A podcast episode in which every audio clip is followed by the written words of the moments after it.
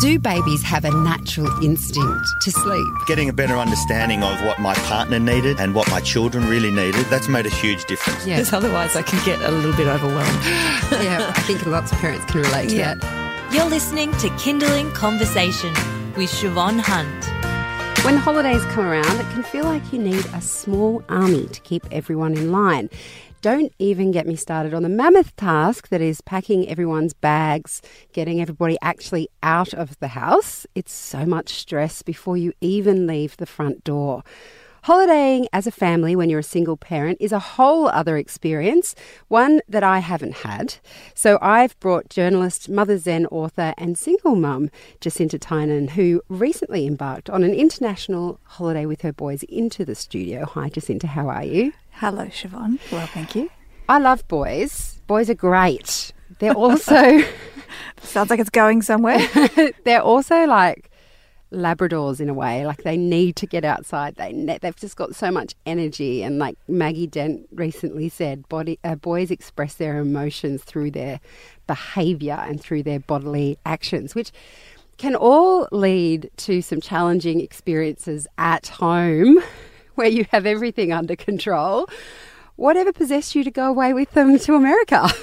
Oh, America was uh, nothing compared to some of the other trips we've been on. I have the view that just because you're a single parent doesn't mean that life should stop. And you want to have these great experiences with your children. And so you've just, people say to me often when I travel with the boys, How do you do it? I don't know how you do it. And I say, Well, if I didn't, we wouldn't go. So it is, it is harder. It is definitely harder without that other adult. You're the only grown up on a road trip or on a plane or wherever you happen to be. Uh, and so that makes it, it's just double the effort and it's uh, double the potential for trouble. But you want to have these great experiences with your children, you just got to buckle up and do it. and I, I actually took the boys on the Polar Express in Wow. Flagstaff, Arizona. I highly recommend it. The opportunity came up, I was writing a travel story, and I thought that's going to be pretty tough on the long haul flight and uh, and traveling across America in a car on the wrong side of the road and all of those things. But again, I thought if we don't do it, we don't do it. So I braced myself and off we went. And there were there were trials along the way, but when it, it's when you look back in the scheme of it all, and so I'm so glad we did that. And also, it made me feel like I'm quite awesome that I pulled it off. You are quite awesome. You were awesome before you did it, but you're even more awesome for doing that.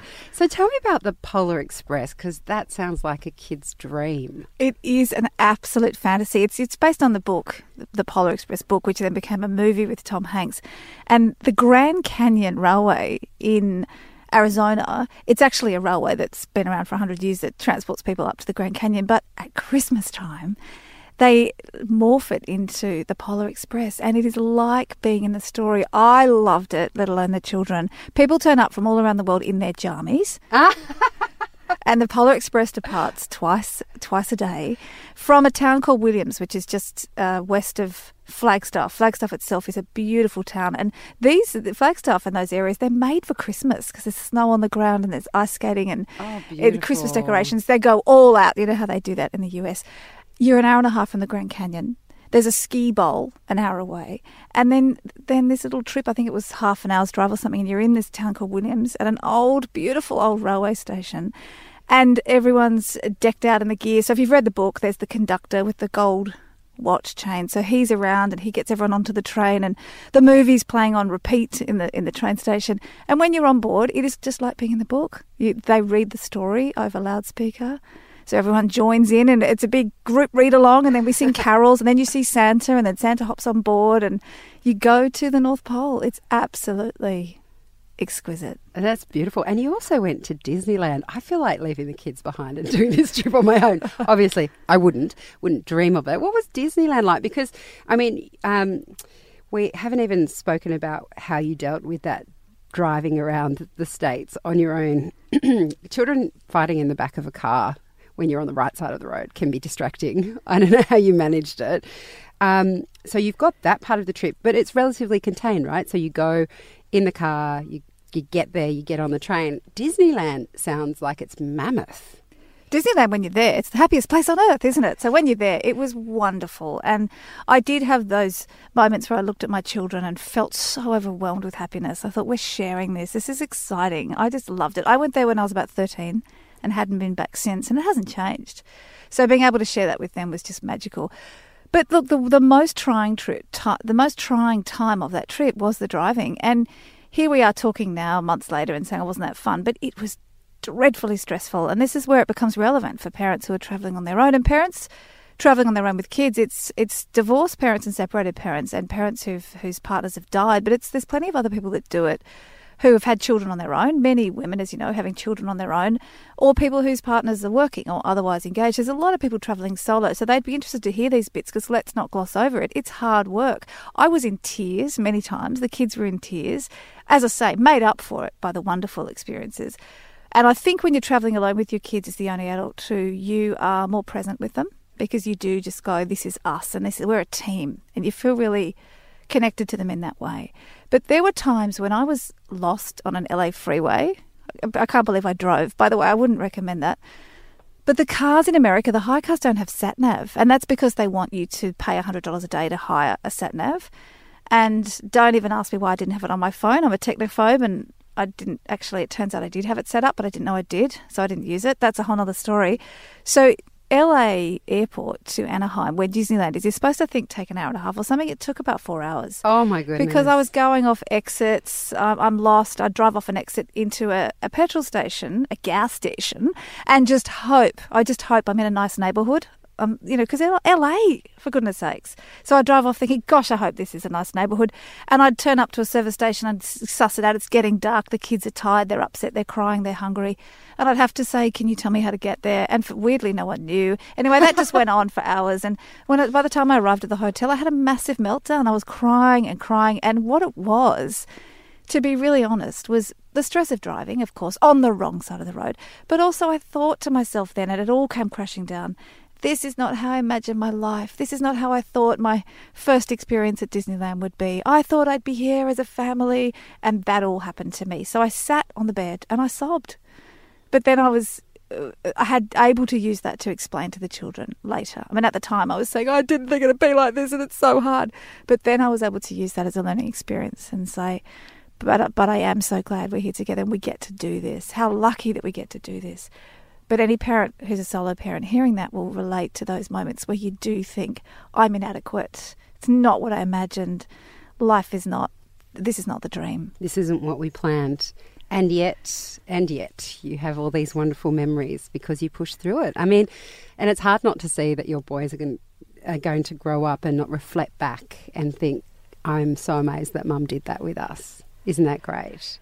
Yeah, it's not. It's not like we went to the moon. It was not that hard, and we're in a country where they speak our language. I'm sorry. I still no. It's still hard, Jacinta. Don't talk it down.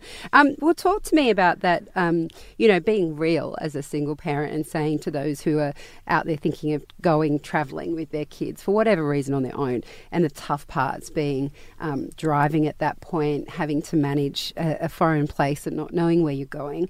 Um, Tell me about the travel industry because it seems to me that where um, there are family destinations that are spruiked all the time, but surely if they were thinking of parents travelling on their own, they might go, Oh, you're on your own. Maybe you need to catch the bus. I actually think you should catch the bus because driving is going to be stressful. Why don't you just catch the bus with the kids? Did no one suggest that to you? The thing that's still so backward about the travel industry is that if you look at any of the ads, walk past any travel agent, the ads on TV magazines, it's all still geared to the nuclear family. They've got mum, dad, and the two kids, and they look so happy, and it's all so easy. So the, the, the travel industry is not caught up. And this is the fastest growing family group in Australia, single parent families. The stats are actually 6.5, no, it was 6.5% of families in 76 and we're now up to 10.2% of families are single parent families, and it's growing, as I say, the fastest one. Yet the travel industry doesn't reflect that.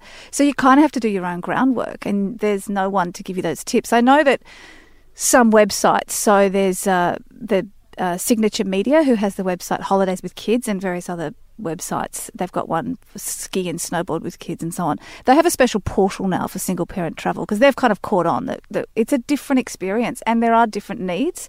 So it might be, I mean, this is if you've got the cash, but you might need in flight support with nannies or porters to carry your bags and you, you, entertainment for the kids. You might want to go where there's a where there's a kids club. So there, it would be wise for travel operators to tap into that to cater to this market. And also to understand like the extra advice you might do with like yeah okay so you decided you want to hire a car you won't have someone sitting Don't next do to it. you going that's a good tip for the first tip for single parents traveling do not drive on your own Actually, I don't agree with that. It was very liberating. And there was a moment where, because I wrote about this in a Sunday Life story, and I wrote about this moment when I was driving again from Flagstaff, Arizona, this beautiful, that beautiful city, and I'm driving along at dawn, and those beautiful cacti, you know, the ones you see in Roadrunner cartoons, and they're silhouetted against the sunrise and this pink, hot pink sunrise.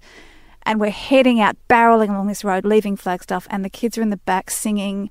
And I got teary for a good reason at that time and thought, wow, I've got this. We're Yep. doing this. And so it was worth it in that way, but it can be uh, incredibly taxing in so many other ways. And I do recommend the, the one tip I would give, well, there's many, but one would be planning ahead. And it sounds so simple, but you got to have everything. You can't do the spontaneity travel thing anymore if you're on your own, if you're the only grown up.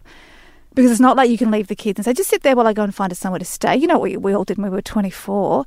You've got to know exactly where you're staying. You might even want to have a pretty good idea of where you're going to eat that night. You want to know what activities you've got planned for the kids, all those sort of things you've got to book ahead and even only take the bags you can carry, depending on the age of your children. But I couldn't get my children to carry their bags. I've taken them skiing a hundred times and I'm there with three sets of skis and three helmets and three sets of gloves, you know, so you have to think about all those things. I see another career for you jacinta have you ever thought about being a travel agent Uh, no, thank you. I'll just uh, just handle my own children on our trips. I think I'll stick to that. well thank you so much for coming in and chatting with us It's a pleasure. Thank you. That was Jacinta Tynan. She is the author of Mother Zen, Sky News presenter, and Fairfax columnist. And for more tips on travelling as a single parent or to find out more about Jacinta, just head to our website, kinderling.com.au, and search Jacinta. You've been listening to Kinderling Conversation. If you enjoyed it, there's plenty more where that came from. Find other stories and interviews at our website. Just head to kinderling.com.au.